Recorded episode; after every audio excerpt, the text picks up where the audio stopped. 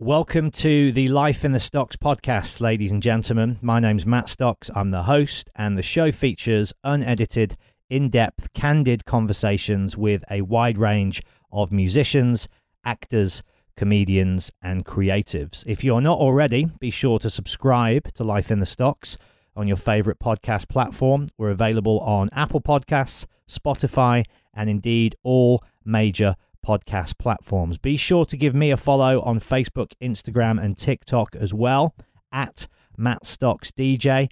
That way you can keep up to date with all of my live Q&A dates, my DJ performances, and of course, who's coming up on the show as well. But without further ado, let's crack on with the show, shall we? Here we go. I'm Sandra, and I'm just the professional your small business was looking for. But you didn't hire me because you didn't use LinkedIn jobs. LinkedIn has professionals you can't find anywhere else, including those who aren't actively looking for a new job but might be open to the perfect role, like me. In a given month, over 70% of LinkedIn users don't visit other leading job sites. So if you're not looking on LinkedIn, you'll miss out on great candidates like Sandra.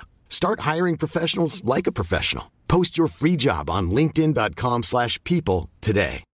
Millions of people have lost weight with personalized plans from Noom, like Evan, who can't stand salads and still lost 50 pounds. Salads, generally, for most people, are the easy button, right? For me, that wasn't an option. I never really was a salad guy. That's just not who I am. But Noom worked for me. Get your personalized plan today at Noom.com. Real Noom user compensated to provide their story. In four weeks, the typical Noom user can expect to lose one to two pounds per week. Individual results may vary.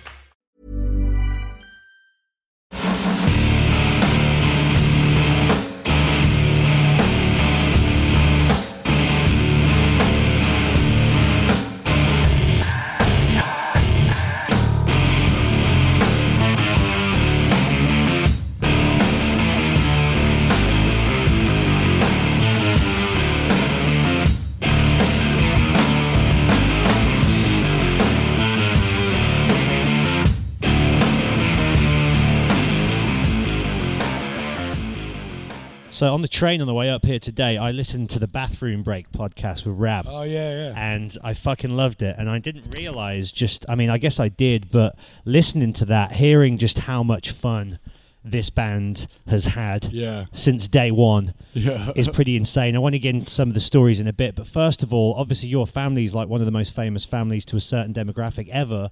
What was it like growing up in that household before the world knew them? Like just when you were just kind of, you know, the Margeras and you were just average working class, like yeah. Never a dull dull moment, you know. yeah, it was always like that, was it? Yeah, we grew up in a town that was just boring enough to like, you know, go go out of control and film stuff all the time and just try and entertain ourselves really, you know. does the creativity and the comedy, which obviously is in you and Bam, does that come from April and Phil very much so?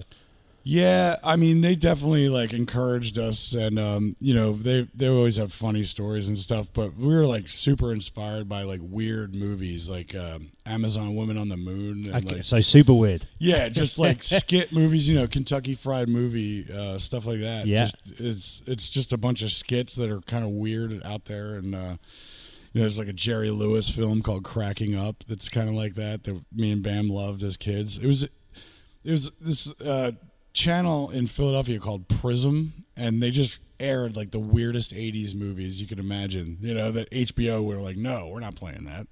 So we just grew up on that, man, and um, it just gave us all these ideas to like write skits and, and stuff like that. You know.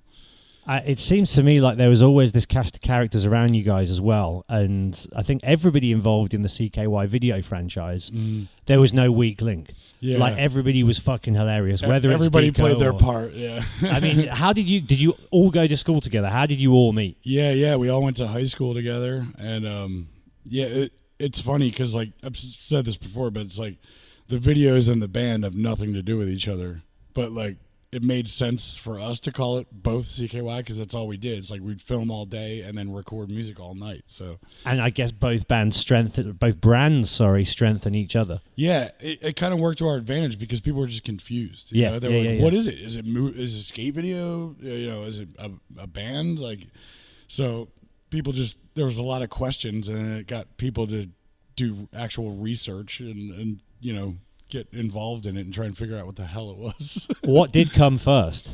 um, it was pretty much the same time. so it was like the chicken and the egg thing. Yeah, it was like you know the, the- you know Bam put together enough stuff. He's like, I I have like a full movie here, and we finished volume one, our first album, and he was like, I'm gonna use like probably all all of your record in the in the film, and then we even did some extra stuff like what, that we called volume two, Yeah, yeah, yeah. and that was like super rare. Um, you know, came out on picture disc vinyl.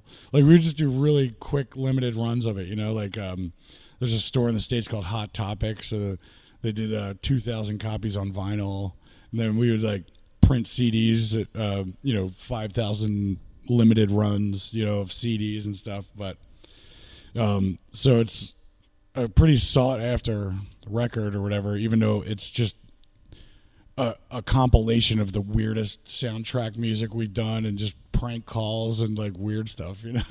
Well, Chad was telling me when the band started, you kind of had a few different projects going on, yeah. and the different projects had very different styles and sounds, right? And then the first album and the birth of the band was kind of an amalgamation of the best of both. Is that right? Yeah, exactly. Like Chad had a project um, uh, that he was doing, and it was really like funk, almost like Ween meets Alice in Chainsy kind of band, which makes no sense. That sounds like the best band ever. Oh, dude, it's, I I, love st- I still love his record. Uh, it's called Rudy and Blitz. I've listened to it all the time.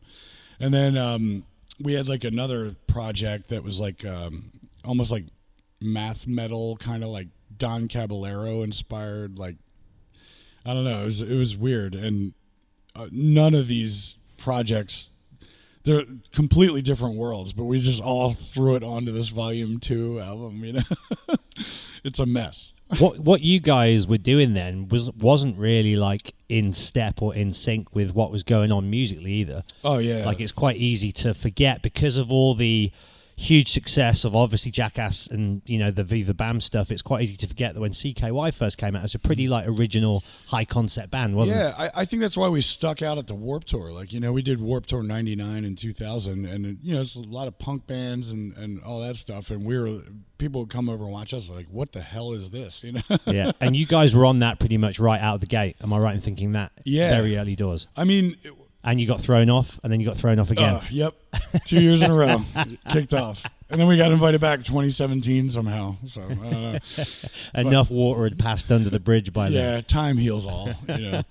um, but yeah, I mean the the band like we're very influenced by like the desert you know, Kyuss, Fu Manchu. Well, I was chatting to Chad about Davey because I know Davey very well, and obviously we Right. did the Phoenix record out at the Rancho de Luna. notorious Rancho de Uh, it's Luna. like the Abbey Road of the desert. It's just the coolest place in the world. I went Yeah. out there in like 2014, spent the Mm. day out there, and was just in awe of. There's a vibe as soon as you get there, isn't there? Definitely. Like I would hear uh, bands that record there talk about like there's just a f- there's a vibe, man. When you go there, there's just a creative vibe, and and I was like, mm, okay. And then when you get there, you're like, oh, I get it. You know. What was it about Chester that gave birth to this kind of movement that you guys kickstarted? Was it just that there was a lack of things to do?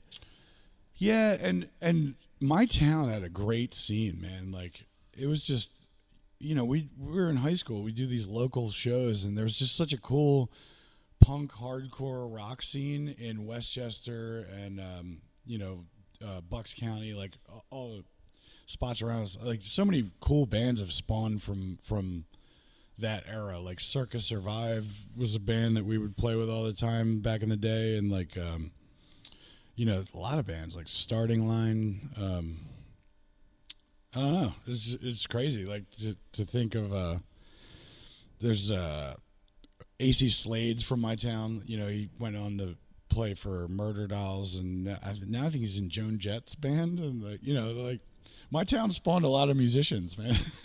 Taking Back Sunday. fucking- Yeah, yeah, yeah, Did a lot of people start coming to your town when you know Jackass was getting filmed and it was blowing up? Yeah. Did, did did it almost feel like the gates had been opened and the fucking the circus had come to town? it was definitely weird like walking around town and there's people from Europe like that came there on holiday you know it's like Yeah, come to this it's like weird a little- mecca. yeah exactly and they're like scoping around like restaurants that we film skits in and stuff and uh it's kind of funny like i i, I guess i re- relate to that you know there's like uh you know Breaking Bad. Like when you're in Albuquerque, you're like, oh, I got to see the house they filmed at and stuff. Yeah, yeah, yeah. There's stuff like that. Were you were you like a skater as a kid, or were you always more into music? Yeah, I was I was a pretty good skater, but um, I'd have to go skating with like Kerry Getz, Mike Maldonado, Bam, um, you know, Chris Cole, you know, like so I'm like, me too, guys. And was these like- are all people on the local scene as well. Yeah, oh yeah, yeah, Yeah. And and you know, they all went on to be some of the best skaters of all time and and it's pretty intimidating to hang with those guys. Even though I was like I could hold my own, it's like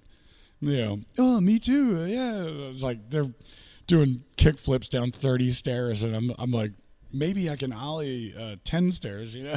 which seems like shit in comparison. Oh, yeah. you should be stoked on it. yeah, it's like if you're a great basketball player but you're hanging out with like uh, you know, all these like uh, LeBron and shit. It's just like, yeah, no, I'm nothing. H- how how young were you then when you started? Was it drums initially that was the first instrument? What did you start playing first of all? Um, How old were you? No, skating. Me and Bam were like heavy into skating, and then um, you know a lot of my friends would like play me all these cool records. You know, like Kyuss and um, you know Nirvana. Obviously, was a big thing uh, when I was in high school, and um, and I just got more into music eventually, and I I um, went to drum lessons in my town.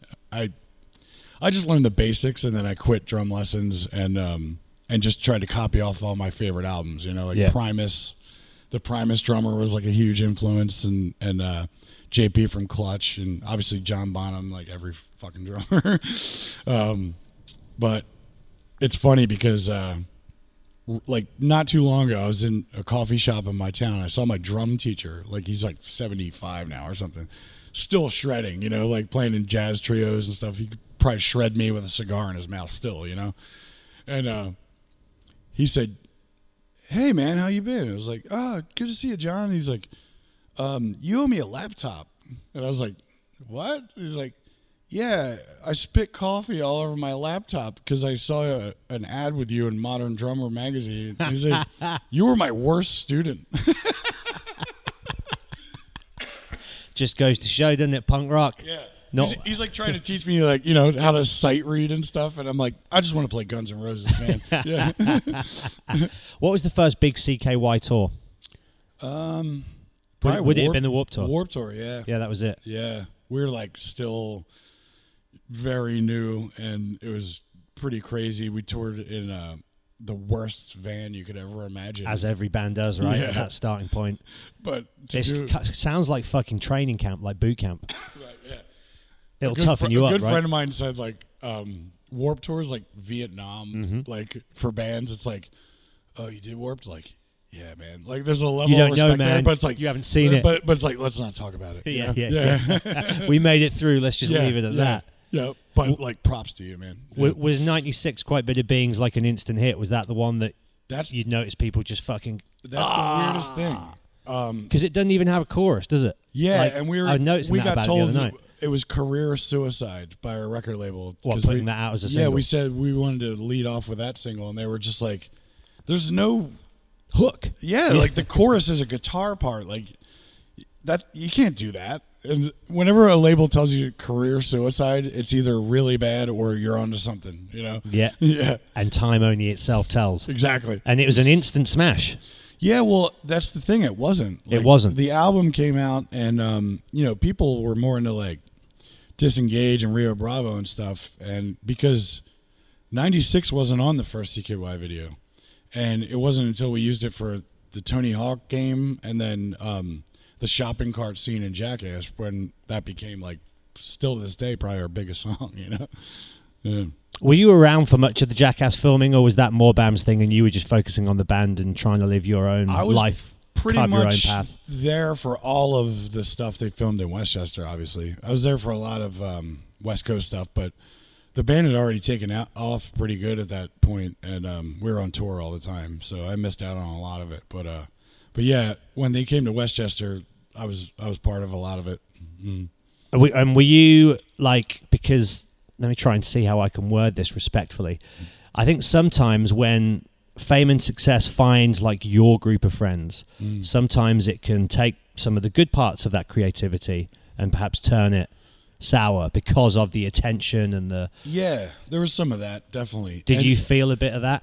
and just you know, when we were filming CKY videos, it's like we have some little camera and it's just we go into the woods and like go bowling in the woods and just, like you know, there's very much like raw just creativity coming out of nothing and then when you get to a certain level and there's a whole crew of people on MTV with clipboards and little microphones like, you know, it it kind of takes away the vibe a little bit, you know, you you still have to be funny but you know, there's a crew of people looking at you this time, and it's a little odd.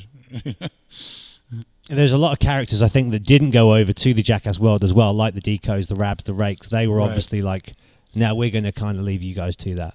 DiCamillo was very much not into the MTV thing. You know, he he really enjoyed filming off the cuff and no waiting around for lights to get set up and things like that. And you could tell that he just got burnt out on it. Like, and he's he started to not like it. You know, What's his deal? Because I think he is one of the funniest motherfuckers. I know, man. So creative. yeah, he he really uh, he should have been like a method actor or something. some of those skits like he just it was just pure comedy gold like the stuff of legend you know? And um yeah now he's just like lays low. I, I rarely ever see him you know? He uh, i think he has a couple kids now and Does he still live in the area? yeah he Yeah. does but man it's it's not often you see him. Um i'll run into rake a lot just at the supermarket and stuff.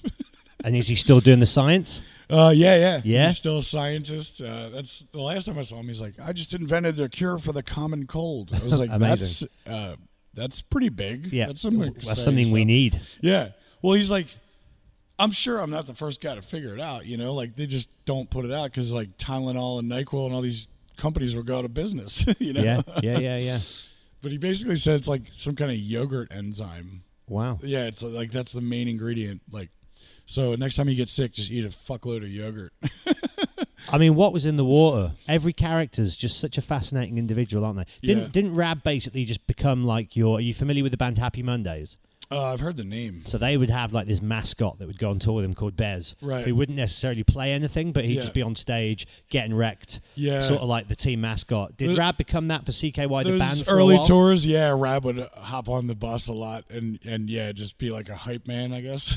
And it wasn't he meant to be studying at university at the time? Yeah, yeah, he missed out on a lot of college classes uh, by going on tour with us and gotten a lot of shit because of it. I was listening on the Bathroom Break podcast with him that you did. You were saying so where we played in London the other night, the Forum. Mm. You guys for your first UK show, right? We're going to do like this small cap venue that sold out in like a minute or something crazy. Mm. Right. Upgraded to the Forum where we played. That went in like an hour, and that was your first Yeah. London show. Is that right? yeah, well, it was like um, n- it was like the early days of the internet, like message boards and stuff like that. And um, Chad and I noticed like a, a ton of the comments and stuff were from England, and At this like, point, you hadn't been to Europe at all. Not at all. We didn't have albums here, and that was the main thing. When we were like, "You got to book us a tour over overseas," and they're like, "It's going to be a waste of time. No one has uh, your album over there. Like, no one knows who you are." And I was like, "I beg to differ." You know, uh, we have like videos over there and and a TV show now, and uh, finally they're like, oh, "Okay." They booked us the Mean Fiddler in London. It's Yeah, like yeah, yeah. 700 cap. It sold out in 20 minutes, and they were like, "Who the hell are you guys? Like, how are you doing this?" And then they moved it to the Forum, and that sold out in like two hours. You know, so then it was a thing. Then like Mercury Records came on board because they saw like, you know, that we're doing business here, not just America. So So you started getting wined and dined, did you? yeah, oh, it was Yeah? so funny. Tell me Uh, about some great whining and dining. Oh man, so I I told the story a couple times, but it's it never fails. It's, it's good. Um, we uh we played in London, and Mercury bought us this um like really nice hotel room, and somebody found like mushrooms in Camden or something, and we were like really partying it up, and um there was nine of us in our room, and we ordered nine of everything on the menu. Everything. And they brought it. Nine pizzas, nine burgers, nine beers, nine everything. Of course, it turned into this massive food fight where they had to recarpet and repaint and everything. Animal House style. Yeah, exactly. Mercury got stuck with the bill. But back then, How know, much was the bill? Do you know? Twenty something thousand pounds. Wow, one night. yeah, but I mean, the music industry was so big back then. That was just like not even that big of a deal. It was just like ah, they were partying, you know. I talk about this a lot on my podcast because I've had so many people on that were either there through a lot of it or just caught the tail end of it. Right. When it was like the old decadent yeah, days of Sodom and Gomorrah. Oh, and it was just man. fucking drug, girls, money, advances, jets. It, they would just throw around money. They were making so much money because uh, I mean, there's record stores everywhere, like Virgin Megastore. You know, like your the day your album comes out, there's like a hundred copies in one store. Like it was a really cool feeling, you know, like to go into a store and see your record like all huge on this display, like. Now you go into if you can find a record store, you know, like Yeah, the new yeah, yeah. Eminem will have like two copies there. You know, Yeah. it's just like, what is this? It's gone, isn't it? The party's Yeah. over in so many ways. Yeah, you know, but do you still enjoy being on the road? Obviously, it's not like the level that it was, but is it still somewhere that you find happiness and joy? And Yeah, I I definitely. I mean, live music is why I do this. You know, like, you know, right now we're out with Wild Hearts and Backyard Babies and a couple shows. You know, you see a lot of people that have no idea who you are, and yeah, because Wild Heart's fan base are very hardcore. Yeah, Uh, I noticed that. Yeah. and they're not necessarily, and I mean this respectfully, they're not Mm. necessarily into all kinds of music until they're shown. Right. Ah, actually, yeah, because they kind of like what they like, and then that's just them. exactly. But Wild Hearts are notorious for always bringing out interesting support bands, introducing the fan base to a group they haven't heard before, Right. and then kind of embracing them and taking them on board. And it's so cool that they brought us out, and and I've I'm super appreciative of that because that I love that man. I love when there's a scene like that, and you go out and start playing, and people are kind of looking at you like, well, hmm, you know, what is this? And Yeah. then I have like that's the challenge, isn't it? Is by Yeah. the end you got to have them on you have side 40 minutes to to make them into it. And to woo them. It's my favorite thing to see somebody that's looking at us like a dog that's been shown a card trick. And then, and then, like by the end, they're nodding their head and they're into it, and I'm like, "Yes, my job here is done." And that's know? it, isn't it? Because a lot of people who come to the shows early and are on the barrier, they're there to see the headline act. So Mhm. you get a lot of dead face, Yeah, a lot of just impress me, motherfucker, or Exactly. God, when's this going to be over? Yeah. And then, as you say, throughout the course of that set, Yeah. they're like tapping their head a bit more, and then by the Yeah. end, if you've done your job right, you've and got I've I've definitely been that guy. You know, like I've gone to see Clutch or you know a band I like, and then the opener, and I'm kind of like, "What's this about?" And then by the end, it's like, "These guys are awesome." You know what I mean? Like, yeah, it's it's cool cool thing when it happens. You were in a band, or are in a band, like a side project thing with Neil, right? From Clutch. Yeah. mhm. Tell me about that. It's called the Company Band, is it? Yeah, that was the first time CKY broke up, and um, I was First of how many now? oh man, two, three times probably. Uh, uh, the one, But the first is always the hardest. So do you think at that point in time it's over? Fucking, what's going to happen Yeah. now? Where do I go from here? I'm sitting on my patio. I'm like, now what do I do? what year is this? Uh, 2007, I want to say, and um, I, I was like just sipping on beers and I had some beer courage, and I just went through my phone and like called all these dudes I, I'm a huge fan of, you know, like Fireball Jim from Fireball Ministry. Uh, hey, we need to jam, dude. He's like, yeah, cool. When, you know, Brad from Fu Manchu, um, and then I started working on music, just music with with uh, with those guys, and then um, I called Neil and I was like, "Hey, I'm doing this thing with with uh, you know Fu Manchu guy and uh, blah blah blah." And he's uh, I was like, "It would be cool if you popped up on a song." Like, you know, he's like, "Yeah, cool. Send." Me. I was like, "Tell you what, we have like six songs demoed right now. Um, I'll just send you all six. Pick which one you like." And he just called me back like an hour later. Why don't I just sing on all of it? And I was like, "That could be arranged." you know, he's like one of my Inside, favorite you're like singers. doing high fives. Yes. Yeah, exactly. Like I don't think he knew that at the time, but like I just saw Neil them live in like- London. He's fucking incredible. Oh, isn't he? dude, he like brings it, man. He's like a the the best way I heard it described like Neil on stage is like a, a preacher waving a gun around. Yeah, yeah, yeah. It is. It's like he's swallowed every thesis and conspiracy theory in the world, Right. ripped on a huge fucking bong, Yeah. plugged in. Well, that's all he does, And man. then- He, he reads books all day long. Like I, I've, at this point, I've toured with him a lot, and he's always in the corner of the venue with a flashlight in the dark, reading like a Isaac Asimov book or something. you know, like- Amazing. yeah, yeah. There's not many people like that around nowadays. Like real, real rock stars, but in, insanely intelligent. Yeah, like just grabbing like uh, the, the the thing with him is like he'll take like three subjects that go nothing together, but he'll tie them together and make it seem like it makes sense. You know, like Ray Kurzweil's Singularity tied into um, you know a Rush album Yeah. influence. You know, like it's it's crazy where he gets his lyrics from, but man, it's interesting as hell. You must have toured with some amazing bands over the years, um, and you must have had a lot of fun with a lot of them as well. Oh, yeah. I want to pick up on a couple of groups. Did you get up to much mischief with the Bloodhound Gang back in the day when it was all kicking off? You know, because funny- they were always like around. It seemed in the videos in the background. Yeah. Were Jimmy and, and Bam good friends, or what was the link there? Yeah, we. I don't know if we've ever toured with them, but I mean, they all live close to Westchester. So Okay. Oh, so that's a local sort of band as well, exactly. is it? Yeah. So I mean, we've hung with them so many times, just and it's insane. Those guys are insane. Like, well, they're kind of done now because of what happened in Russia, right? It seems Yeah. that that just put a full stop on that. yeah, that. Uh, I I caught them at the Philly airport right after that. Did you? And I I was coming home from a BAM tour. Um, we did the BAM at a punk band for a while, and I was flying home from Norway, and they were flying home from Russia, and I saw them at the airport, and I was like, "Hey, how'd tour go?" And and they're like, "I'm sure you'll see it on CNN." I was like, "What the hell?" And sure enough, got home, put on the news. It's like American band Bloodhound Gang, you know, beaten up by the KGB at the airport and all this. I was like, "What?" And that was Evil Jared, right? Yeah, Evil I think- Jared, I think, put like a Russian flag down his pants or something. Yeah, wiped his ass with it. or something. I mean, Oh, I mean, man. it's next level, isn't it? Yeah, that's uh, you can't get away with that there, man.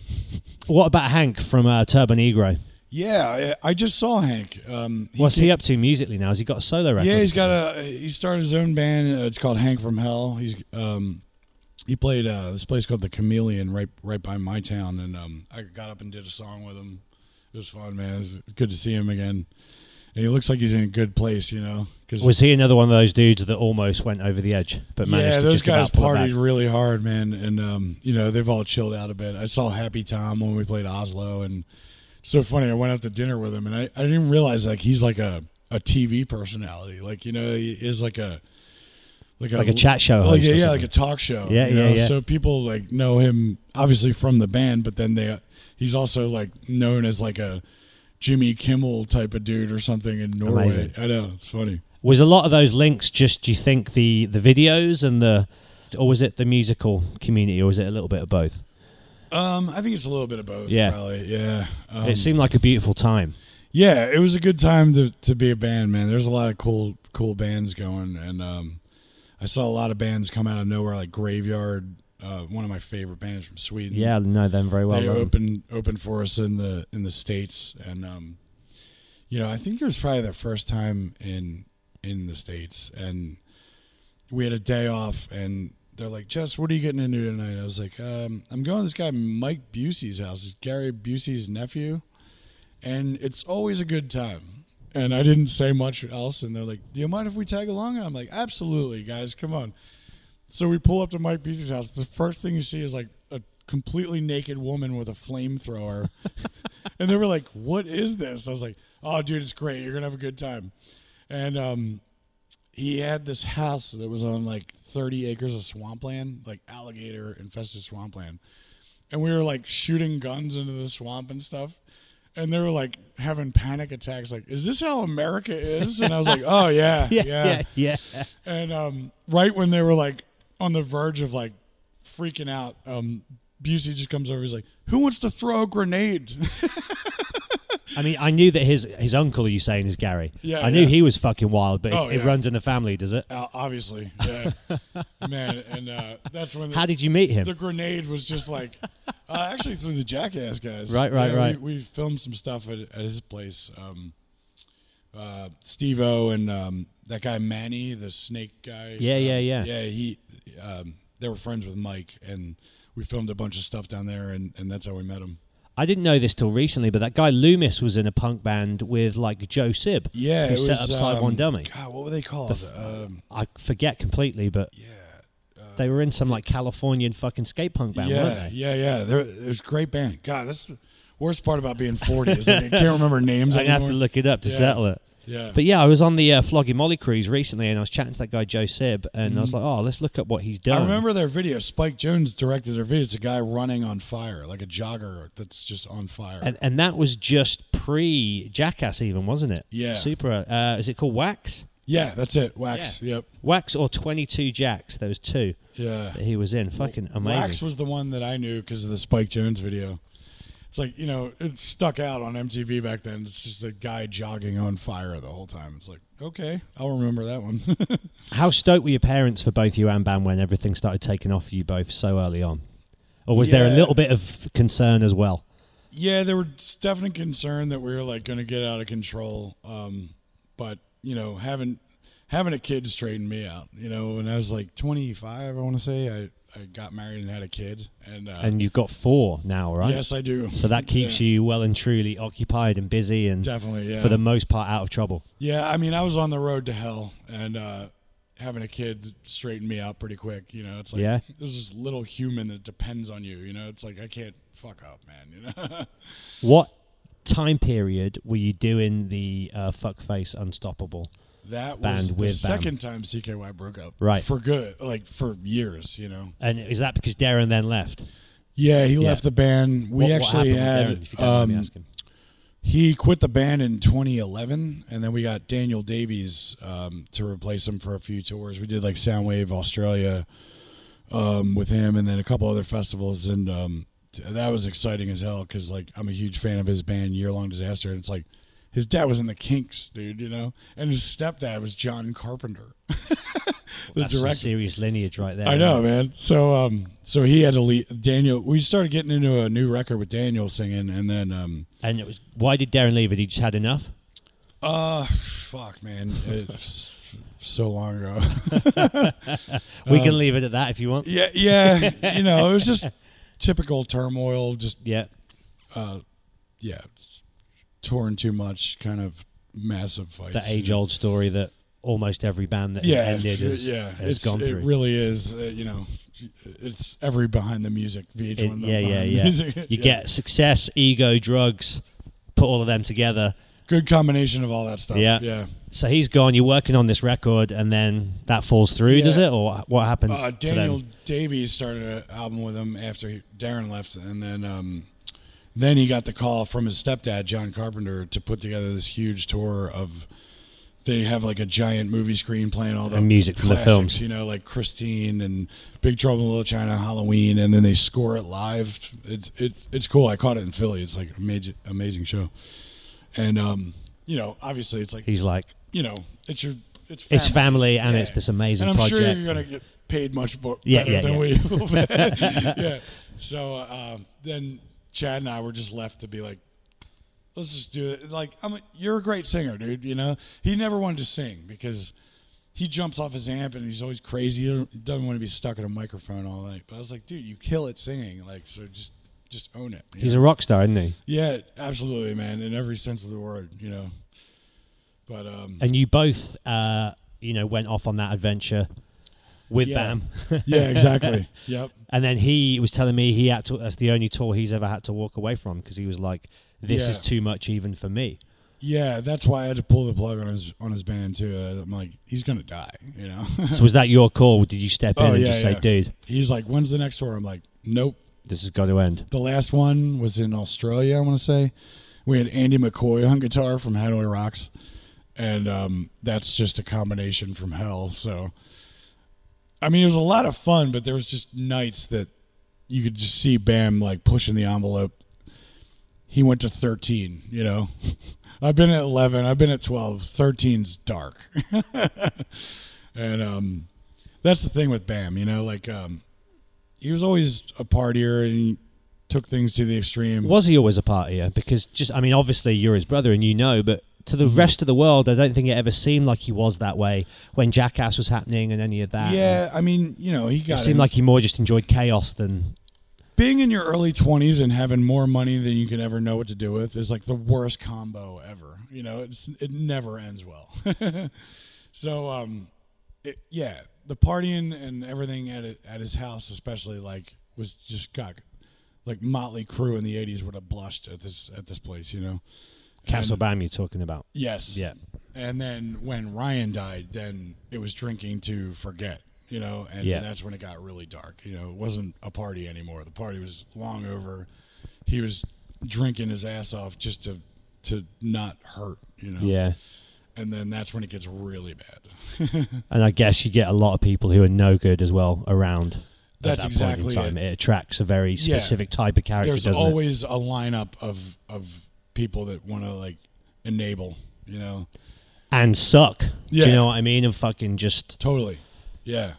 So it was a bad scene for a while there and and his tours were just another reason for complete debauchery and taking it over the top and what would a typical night entail? oh man, I, I remember I mean, not that there would be a typical night, I imagine, but I mean just police all the time getting called for great reasons and getting kicked out of hotels everywhere you go. It's just like it was just complete utter chaos and and there was a night in Australia that he just, you know, I was like, he, I don't know if he's going to survive tonight. And that's when I was like, no more tours, you know?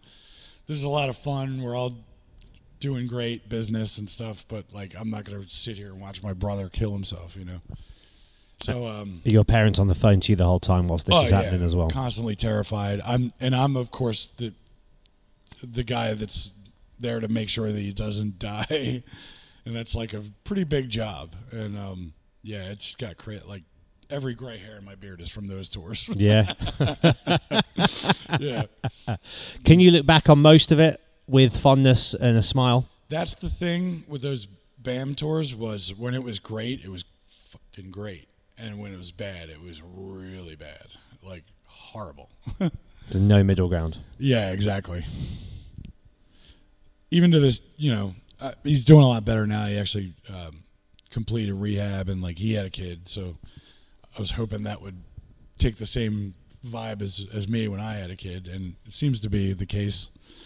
Um, but yeah, Bam is either like the most fun ever hammered or like angry, wants to fight you, kind of thing. There's no in between. There's that tagline in the show, isn't there? He does whatever the fuck he wants, yeah, and he that that is his life mantra. and that it? is exactly. I mean, he would for get good away and with bad and murder. everything in between. Like- well, I guess when you're paid to do that, right. it's, it's going to be the very cops hard would to come. I've seen him piss in the middle of a bar, like with the bar owner watching, and the bar owner's like, "That's Bam," you know, or the cops, you know, pull him over, It's like let him get get, away. selfies with him. Exactly. That's exactly what it is, and and I'm like, this is just a recipe for disaster. Like, he has no consequences. I feel like there's times where he could he wanted to see how far he could push it, like because he he thought like I'm above the law, and Mm-hmm. he kind of was Yeah. especially in my town. You know, like I feel like the cops. How does the town feel about your family? Um, Is it a love it's, and a? it's mellowed out now It has. because enough time has passed. But Yeah. yeah. it was pretty crazy for a while. Because I and- guess to start with, they're super proud. It's like, oh, you put us on the map. It's this amazing thing. Right, it's like right. hometown heroes. yeah, and all the then it- businesses loved us because you know, like people would come to to visit our town in the middle of nowhere. Just so they all loved it, and the cops loved us because I'm sure with Bam and I's taxes for a lot of years, they probably bought. 10 police cruisers with you know what i mean like so they they would just let us get away with murder and it's it was cool for a while but then it was like we're getting away with everything and and like the addiction thing was getting much much worse That house as well. I mean, was it just dormant after the Viva La Bam stuff had finished filming, or was Bam still living there, or just a collection of fucking strangers just living there? living there and then he That must have been a sad place to inhabit after the crew's gone home. Kind of, it feels like it's almost like yeah after the, the after party's over Bam, and then he got another show and they were filming there and then when The Unholy ended, Union. it was like around when Ryan died and then that place was like so depressing like I imagine like going to Neverland right now or whatever like Michael Jackson's house you know yeah, yeah, like, yeah. just dark and depressing and just the set of a TV show that's over like it's like closed down amusement park kind of thing or something. Uh, Here's a cool fact a crocodile can't stick out its tongue. Another cool fact you can get short term health insurance for a month or just under a year in some states. United Healthcare short term insurance plans are designed for people who are between jobs, coming off their parents' plan, or turning a side hustle into a full time gig. Underwritten by Golden Rule Insurance Company, they offer flexible, budget friendly coverage with access to a nationwide network of doctors and hospitals. Get more cool facts about United Healthcare short term plans at uh1.com. When you're ready to pop the question, the last thing you want to do is second guess the ring. At Bluenile.com, you can design a one of a kind ring with the ease and convenience of shopping online. Choose your diamond and setting. When you find the one, you'll get it delivered right to your door. Go to Bluenile.com and use promo code LISTEN to get $50 off your purchase of $500 or more. That's code LISTEN at Bluenile.com for $50 off your purchase. Bluenile.com code LISTEN. Hiring for your small business? If you're not looking for professionals on LinkedIn, you're looking in the wrong place. That's like looking for your car keys in a fish tank. LinkedIn helps you hire professionals you can't find anywhere else, even those who aren't actively searching for a new job but might be open to the perfect role. In a given month, over 70% of LinkedIn users don't even visit other leading job sites. So start looking in the right place. With LinkedIn, you can hire professionals like a professional. Post your free job on linkedin.com slash people today. It's funny because I feel like with what I mean, what's your thoughts on on fame? Because I feel like when you get it, it's never enough, and then even when you conquer the world, and you look at you know say like a Guns N' Roses or a, a huge famous actor, or there's often this case that and it's I mean Bam was just the most famous person on earth for so long. Yeah, for like, a while it was pretty crazy. Is there ever a moment, do you think, for anyone who achieves that level of fame where you can just go, you know what, I've done it, I'm cool, I'm going to step away, chill out.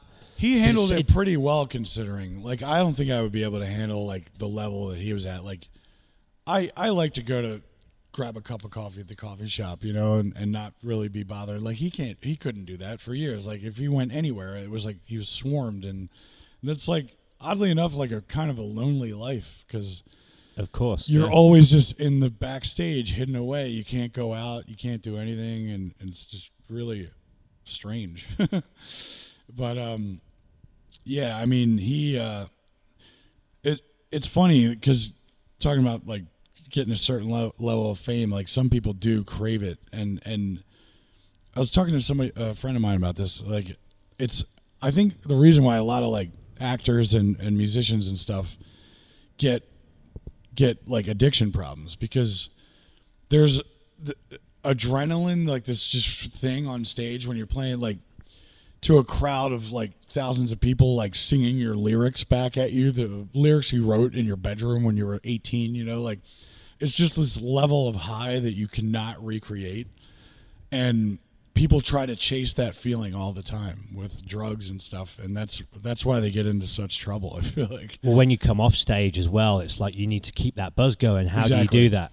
yeah Ah, exactly let's go down this road. And then Yeah. before you know it, you're not doing it for fun anymore. You're doing it because you need to get through the tour or through whatever Right. the next thing is. And then, it's it's like uh flipping the switch like we're i was talking to a friend of mine like you just have to turn it off you know like and i've gotten pretty good at that like you know i'll, I'll go play a festival with 50000 people like you know something then i fly home and i'm like taking the trash out you know like i'm making lunch like school lunch for my kids like it's you, like you have that absolute grounding and normality that balances you out. Yeah. You can't be a rock star asshole when you've got a family to take care of because Exactly. they don't care. Yeah, do you know what I mean? They're they just like, I'm hungry, all. Dad. They Come do on. not care at all.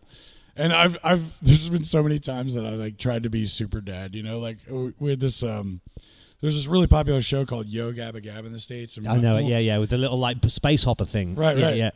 And my kids were all about it when they were like little, and um, so I made like every phone call I could to get on this show, which was really hard because it was so popular. Like Jack Black and like Brad Pitt and all these guys were on it, so they were getting like some high profile dudes, you know. And um, you know who the hell am I? But luckily we had um, this manager that um, went on to like manage Kanye and got pretty big time, and that's a phone call I don't like to make very often. But I was like, hey man, if you could just pull some strings and call, you know, somebody that you might know. It's for my kids. It's Yeah, for my kids. exactly, Play on the heartstrings. yeah, it's like, do you do you know uh, anyone at Nickelodeon or whatever? Like, you got to get us on this. So he got us on, and I didn't tell my kids anything about it, and I just, you know, they it was like a, a tour, so we got on some of the dates of the tour. Brought my kids to it, and they were just confused, you know. Afterwards, I was like, You've crossed the fourth wall. yeah, they were like, why why are you on our show that we like? You know, like it, it totally backfired in my face. Yeah. You've blown it, Dad. You've Yeah. ruined our favorite I'm shit. pretty Yeah. sure they stopped T- watching It takes it them out that. of that dream state, doesn't it, into reality? And they're like, oh, Because whatever your parents do isn't yeah, cool. yeah, you know? exactly. Doesn't matter what your dad's up to. Yeah. In your eyes, it ain't cool. Yeah, somewhere Jimmy Page's kid is probably like, yeah, he's an okay guitar player. It's fine, you know. It's like, no, he's a legend. Like, eh, yeah, yeah, okay. His daughter is actually an amazing photographer, S- I, I Scarlet. Page. Yeah, yeah. And she used to shoot, well, I mean, she still shoots everyone, but there was a period in like the 90s, turn of the noughties, where she would be like the photographer to all the biggest bands right. Pumpkins, The Darkness. Yeah, yeah. It's funny. Paul McCartney's daughter too is like this huge fashion designer. I think. Yeah. What What did your parents do? Uh, my mom has this like uh, antique store in town. Right. She's had for like ten years. And she still does that. Mhm. Yeah, yeah. Keeps her busy. She loves it. Um, my dad has the terribly unfortunate task of being um, me and Bam's accountant. Really? And has that been the case since day one? Yeah, and you know I'm in a bunch of bands, so it's like a lot of paperwork that he has to deal with. Bam has all these you know film companies and stuff, you know, so it's a full time job, and God bless him for doing it. You know, it's probably pretty stressful. Like when you tour all these countries and stuff, you know, like you have to deal with every country's taxes and stuff. Like it's it's a nightmare. I know. I I'm, I'm off to it- Europe next week, and it, I don't have anyone doing it for me, and so I'm just like, oh, Yeah, it is it even worth going? Yeah, yeah. I'm. I'm almost like, just don't even pay me. I'll just go for the experience and Exactly. forget like some the of the. Europe tours, it's like, okay, we have Hungarian money, we have Croatian money. Like at some point, it's like, do, do we even like want to deal with that? Like maybe let's not collect the payment. You know? Yeah. Do they love being grandparents? Yeah. Oh, they love it. Yeah. It's crazy. Like between my four and now Bam has one. Like they- have this whole- whole army of grandkids now, and they, yeah, they love it, man. Is it just you and Bam? There's no other brothers or sisters? yeah, it's just us. Just you two. Mm-hmm. It's probably enough, right? Oh, for sure. I don't think they would have survived a third Margera. But you said earlier he's he's doing much better. Is he? He's doing good. yeah, it was kind of a thing. Um, I where- feel like for a while he lived his life out very much online on the internet, and that Yeah, must have been oh. tough for you guys because it's it's Yeah. different now. The world's different, and everybody has an It opinion is. and a, a a platform now to spout what can often be quite hateful. And Oh yeah. do you know what I mean? Like when Yeah. Jackass and, and Viva La Bam was a thing, there was no Instagram and Twitter and all of that, so you Right. don't get all these immediate feedback, and that Right. must fuck with his head as well when he shares this stuff, and they've just got people going, "Ugh." Yeah, definitely. And and and you guys it's as pretty his family crazy to well. think about like the internet in that way. Like, I'm sure if there was social media when I was 15 or whatever, and Metallica released an album, and I would have been like, man, like that's not my Metallica. You know, Master of Puppets is my Metallica, Yeah, or whatever. Dumb comments would have came out of my 15 year old mouth. And then it's like James Hetfield might read that, or Lars, or something. and it affects their creative process. Yeah, and and they have to read my dumbass fifteen year old Pennsylvania comments. Uh, it's it's crazy to think about. it's a fucking weird world like we live in now i think for the creative kind of industry Yeah. as you say be- i mean feedback is always good but then some people i think just Right. leave that opinion where it is Yeah, and some bands like go overboard with it. It's like we I don't need to know every little thing that you're you know. Oh, we're recording now and we're going for pizza or something. Yeah, yeah, It's yeah. like I what, i don't need to know yeah. this Like just let me know when the album's coming out. are you, are you i know you're on it but do you spend much time on it Well, I've like relaxed a little bit, like with personal stuff, because you go around and tour and and you have total random strangers. Like, how was Scarlett's birthday? You know, it's like, who the hell are you, man? yeah yeah yeah yeah. so that was kind of creeped me out a little bit. So I've pulled back a little on the personal stuff. But do you yeah. get a lot of people messaging you on there saying like oh what's going on with bam yeah, and yeah, hassling you? yeah, definitely. Um, that must be a fucking bummer yeah, I, I've I've it's it's put up the firewall It's become like uh, I really like when I lose my phone, which happens a lot, and like I just get a break accidentally on it. purpose Yeah, accidentally on purpose. I know it's like under the seat in my truck or something, and I'll I'll I'll go look for it eventually, but not now. I'm enjoying the the break.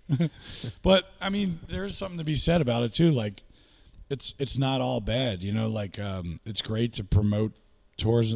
You know, we just toured Budapest and and um, well when you're a band now you can really self-market yourself Right.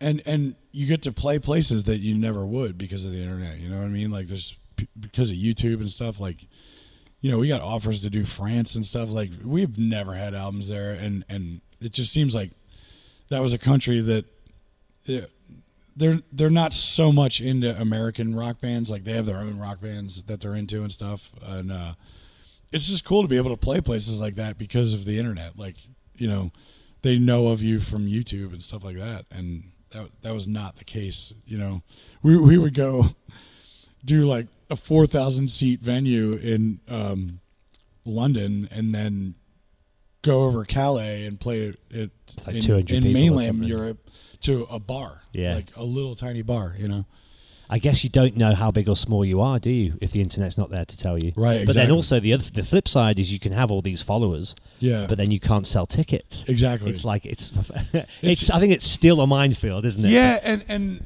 you know now that it's like the the feed, you know, there's so much like on Instagram or Twitter. like, Noise, yeah. It's so easy to miss tour Mhm. dates or whatever. Like, you know, there's been people. Um, there's been cases like we're playing, uh, you know, Dallas or something, and then people are like, "Oh, we came from Austin to see it." It's like we're playing Austin tomorrow.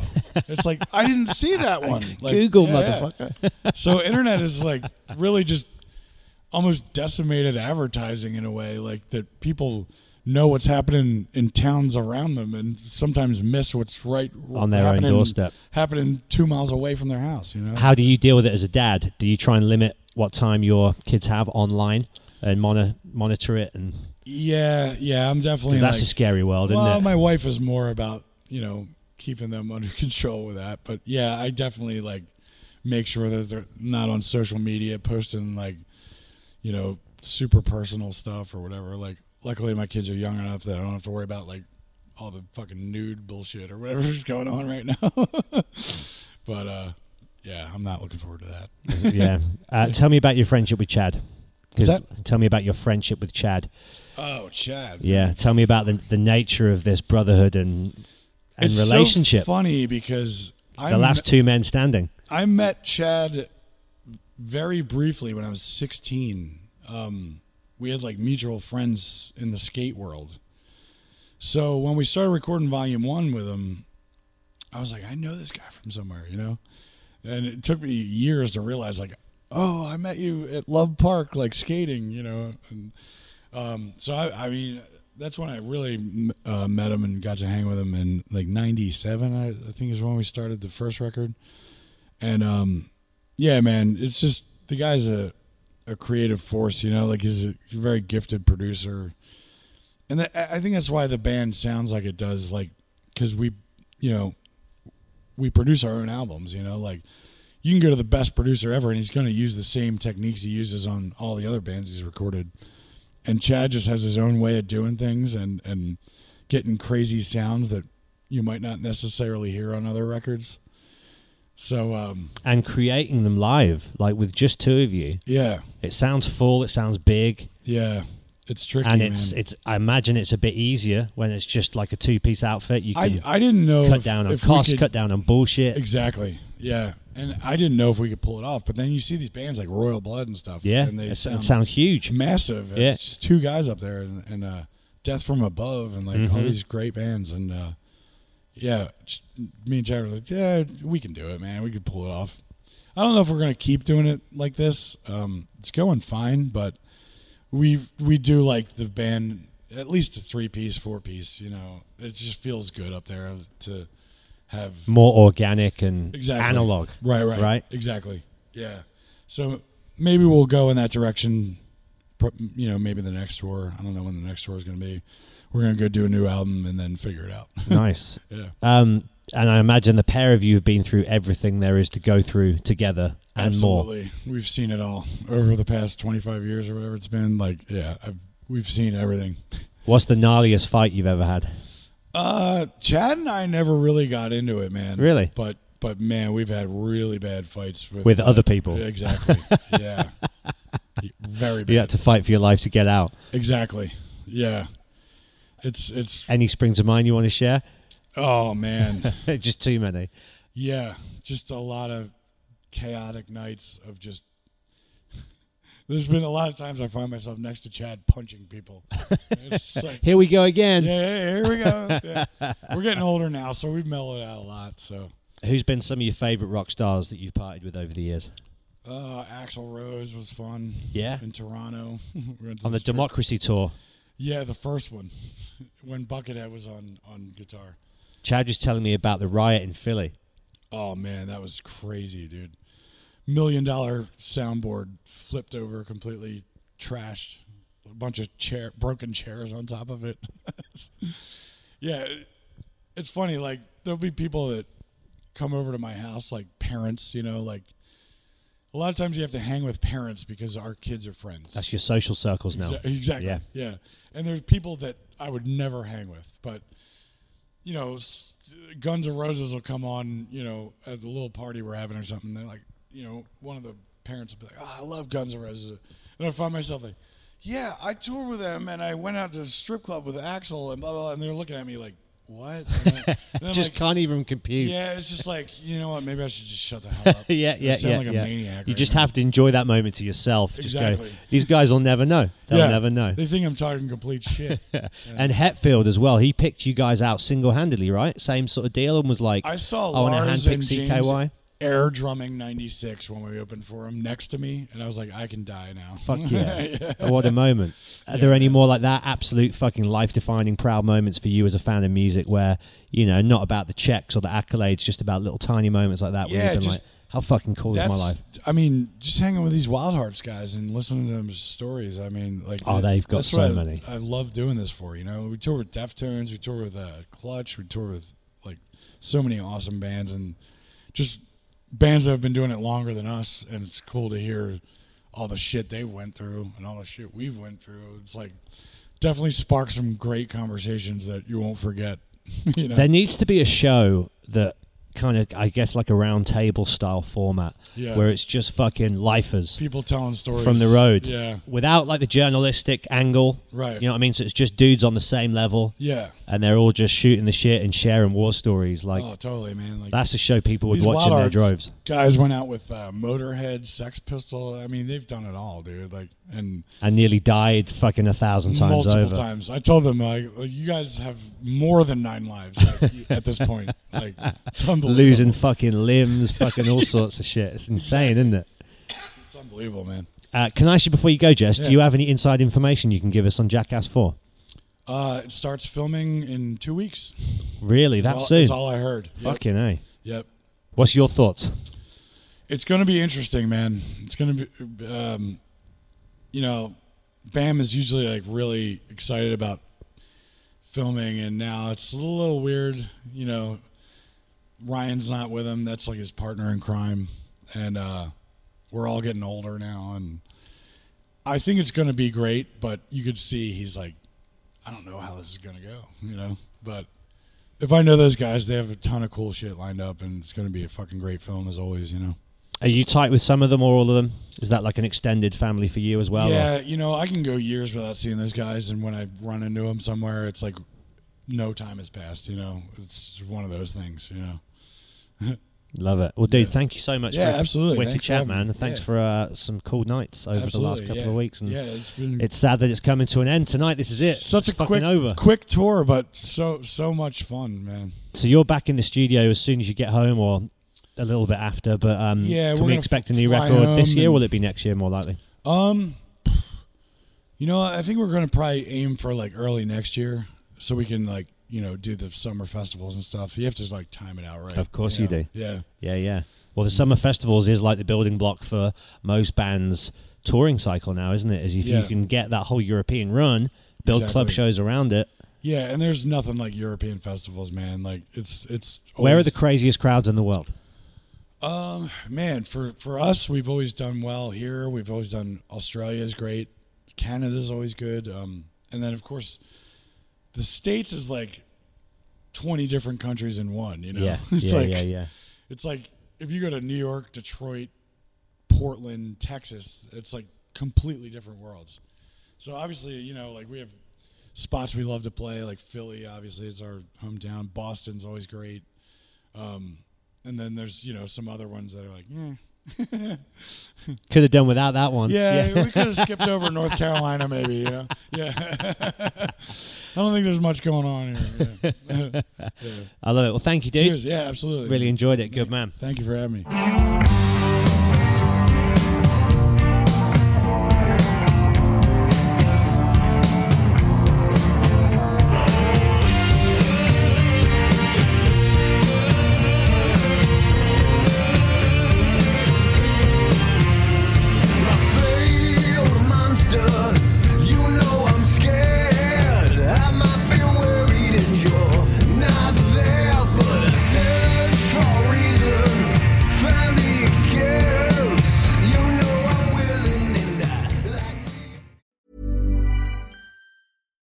It's Paige DeSorbo from Giggly Squad. High quality fashion without the price tag. Say hello to Quince. I'm snagging high-end essentials like cozy cashmere sweaters, sleek leather jackets, fine jewelry, and so much more. With Quince being 50 to 80% less than similar brands. And they partner with factories that prioritize safe, ethical, and responsible manufacturing. I love that. Luxury quality within reach. Go to quince.com slash style to get free shipping and 365 day returns on your next order. Quince.com slash style.